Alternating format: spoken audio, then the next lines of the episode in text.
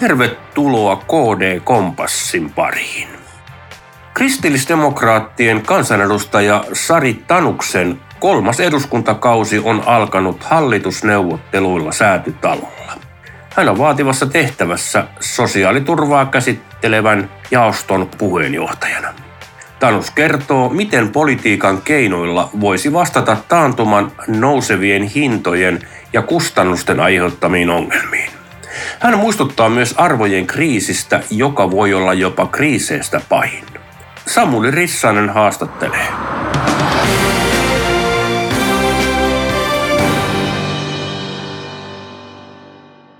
Kansanedustaja Sari Tanus, sinun kolmas eduskuntakautesi on alkanut nyt hyvin vaativassa tehtävissä. Olet hallitusneuvotteluissa siellä säätytalolla. Kertoisitko siitä sen, mitä saat kertoa? No todellakin kutsu sinne hallitusneuvotteluihin on käynyt ja aivan mahtavan upeissa ympäristössä siellä vanhassa historiallisessa säätötalossa neuvotteluja käydään ja tietysti mikä on iso kunnia, niin olen kutsuttuna sosiaaliturvajaoston puheenjohtajana. Ja siinä, siinä pöydässä niin kun työ luo hyvinvointia myös sellaisessa reformipöydässä teen työtä ja ehkä muutama muukin pöytä vielä. Eli vaativa, vaativa iso työrupeama siellä on. No sinulla on todellakin nyt kolmas eduskuntakausi alkanut, niin millaisin tavoitteen ja odotuksin olet nyt lähtenyt tähän ja, ja, ja minkäla, mitä odotat tältä työltä? kolmas kausi on sanottu, että kun on kaksi kautta takana, niin sitten jo tietää varsin paljon eri, eri tasoista ja eri valiokuntien työstä ja yleensä eduskunta, eduskunnan toiminnasta. Ja tietysti niin kuin kaikki tiedämme, niin ajat on hyvin vaativat. Eläminen on kallistunut ja hinnat, hinnat energia, ruoka, kaikki, kaikki on kallistunut ja oikeastaan joka yhteiskunnan sektorilla on, on haasteita. Että siinä mielessä hyvin vaativa jakso on edessä ja, ja toki sitten aika näyttää, että miten hallitusneuvottelut etenee, olemmeko hallituksessa ja minkälainen ohjelma, niin, niin se tietysti määrittää toisaalta mutta tämä meidän yhteiskunnan tilanne ja kaiken kaikkiaan tämä kansainvälinen tilanne, mikä on erittäin haastava, sotaa käydään Euroopassa edelleen, mikä on, mikä on järkyttävä asia. Että varmasti päällimmäisenä on se, että kyllä meillä hyvin suuria haasteita, isoja kysymyksiä e- edessä ja, ja niiden ratkaisemiseen kyllä tarvitaan kaikki mahdolliset voimat ja, ja tietysti se hyvä yhteistyö on kaiken A ja O. Yhteistyö ja luottamus. Ja näkisin kyllä, että myös eduskuntatalon ulkopuolella myös, myös kentän tuki ja yhteistyö sinne päin on erittäin tärkeää. Että siinä mielessä kyllä, kyllä perään kuulutaan eri puolilla Suomea toimijoita ja ihan tavan kansalaisia, että tähän näihin talkoisiin tarvitaan kyllä ihan kaikkia. No sinä olet tunnettu myös siitä, että olet tehnyt lukuisia lakialoitteita. Ja oikeastaan kun tulit eduskuntaan ensimmäistä kertaa, niin olit keräämässä oman tunnonvapauskansalaisaloitetta. Kerropa hieman, että mitä näille lakialoitteillesi kuuluu ja toisaalta sitten se, että onko sinulla joitakin tavoitteita lainsäädännön suhteen tällä vaalikaudella? No se on aivan totta, että, että joitakin lakialoitteita olen tehnyt ja alun alkaen oli se oman tunnon vapaus kansalaisaloite. Eli toisin sanoen, että myös terveydenhuoltohenkilökunta, jotka eettisistä tai uskonnollisista syistä eivät voi osallistua elämän lopettamiseen, olipa se sitten elämän alku- tai loppuvaiheessa, niin oli se kansalaisaloite.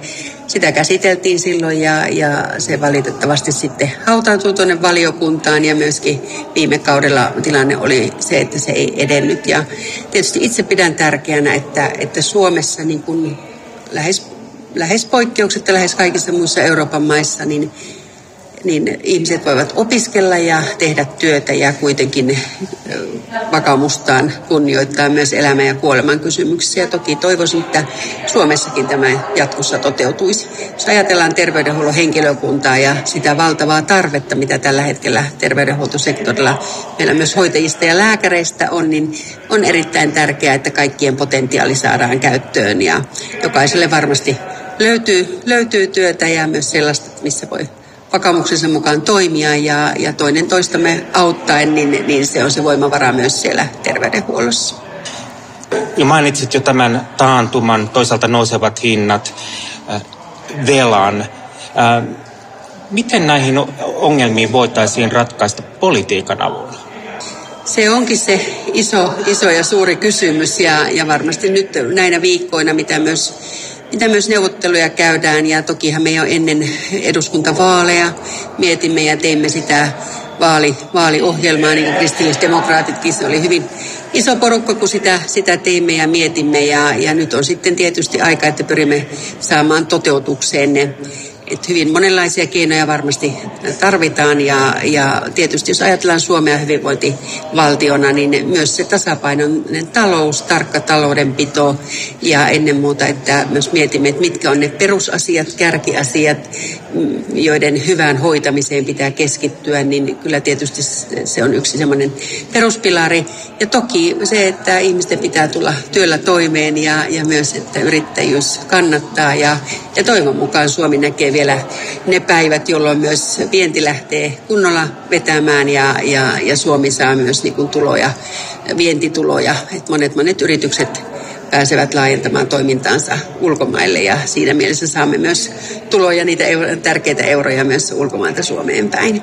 Ja tässä täytyy tietysti sanoa myös se, että se suurin voimavara tietysti, mikä meillä on, niin on ne ihmiset, itse Suomessa ihmisten osaaminen, ihmisten työnteko, että jokaisen potentiaali voisi tulla käyttöön, ei vain lähipiirin käyttöön, vaan myös yhteiskunnan käyttöön, että jokaisen käytössä oleva potentiaali myös hyödynnettäisiin. Ja uskon, että sillä tavalla yhdessä ponnistaen myös näistä haasteellisista ajoista voidaan päästä eteenpäin. Ja, ja kyllä useimmiten kuitenkin se sitkeä työ niin eh, tuottaa tulosta ja toivon tässäkin tapauksessa, että Suomi lähtee myös nousuun tulevina kuukausina. No sitten puhutaan myös paljon arvomurroksesta ja arvojen kriisistä. Onko se kuitenkin se kaikkein pahin kriisi? No kyllä arvojen kriisi on, on, on todella varmasti varmasti yksi pahimmista kriisistä ja todella voi olla kaikista suurinkin kriisi siinä mielessä, että Suomea kyllä on rakennettu vuosikymmenten, vuosisatojen ajan kestävien kristillisten arvojen varaan, milloin on ollut tietyllä tavalla niin kuin myös selkeää, mihin voi turvautua, tukeutua, mikä on oikeaa, mikä väärää, mikä terveyttä ja hyvinvointia edistää. Mutta nyt tuntuu siltä, että, että meillä kasvaa sukupolvia, jotka eivät välttämättä tiedä, ei ole tietoa siitä, että mitkä on ne linjaukset tai mitkä on ne suunnat, mihin voi turvautua. Että se kristin, kristinuskon vahva perusta on monilta hukassa ja, ja, ja eikä vaan se, vaan tuntuu, että on tullut ihan meille perinteisesti vieraita virtauksia Suomeen. Ja näkisin, että todennäköisemmin yksi syy siihen, minkä takia meidän nuoret on, on ehkä hukassa ja puuttuu se vahva itsekunnioitus niin kuin itsensä arvostaminen, niin on ehkä siinä, että ei enää muisteta, että meistä jokainen riippumatta iästä tai taustasta tai varallisuudesta tai toimintamahdollisuudesta, että joka ikinen ihminen on ainutkertaisen arvokas ja, ja kukaan me, meistä ei ole toinen toistensa edellä, vaan jokainen olemme aivan samalla viivalla ja kaikki yhtä arvokkaita. Ja tietysti tämä haluaisin myös muistuttaa, että vaikeinakin hetkinä silloin, kun tuntuu aivan toivottomalta, niin, niin meillä kristityillä ja Suomessa kyllä kun kristinuskon vahva historian sanoma on myös se, että, että meillä on elävä Jumala, johon me saamme tilanteessa kuin tilanteessa turvautua. Eikä hän ole sen kauempana kuin, kuin huokasta hänen puoleensa ja silloin voidaan luottaa, että, että asiat kärjistyvät.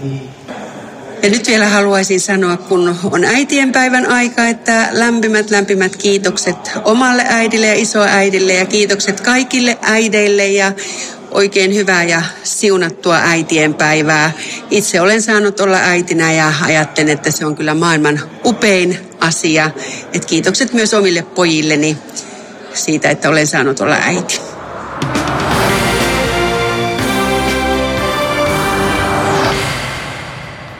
Kansanedustaja Sari Tanusta haastatteli Samuli Rissanen.